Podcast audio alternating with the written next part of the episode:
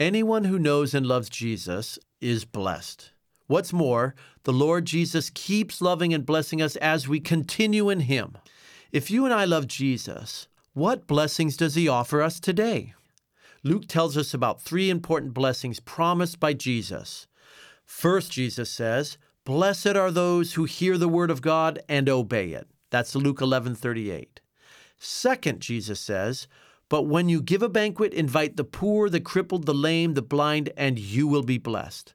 Although they cannot repay you, you will be repaid at the resurrection of the righteous. That's Luke 14 13 to 14. Third, Jesus says, I am going to send you what my Father has promised. He was referring to the Holy Spirit. That's Luke 24 49.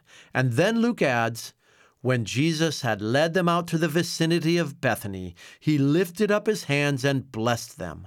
While he was blessing them, he left them and was taken up into heaven. That's Luke 24 50 to 51.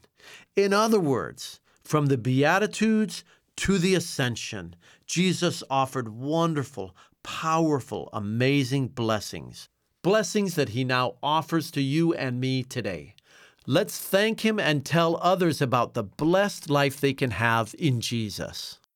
This is Andrew Palau.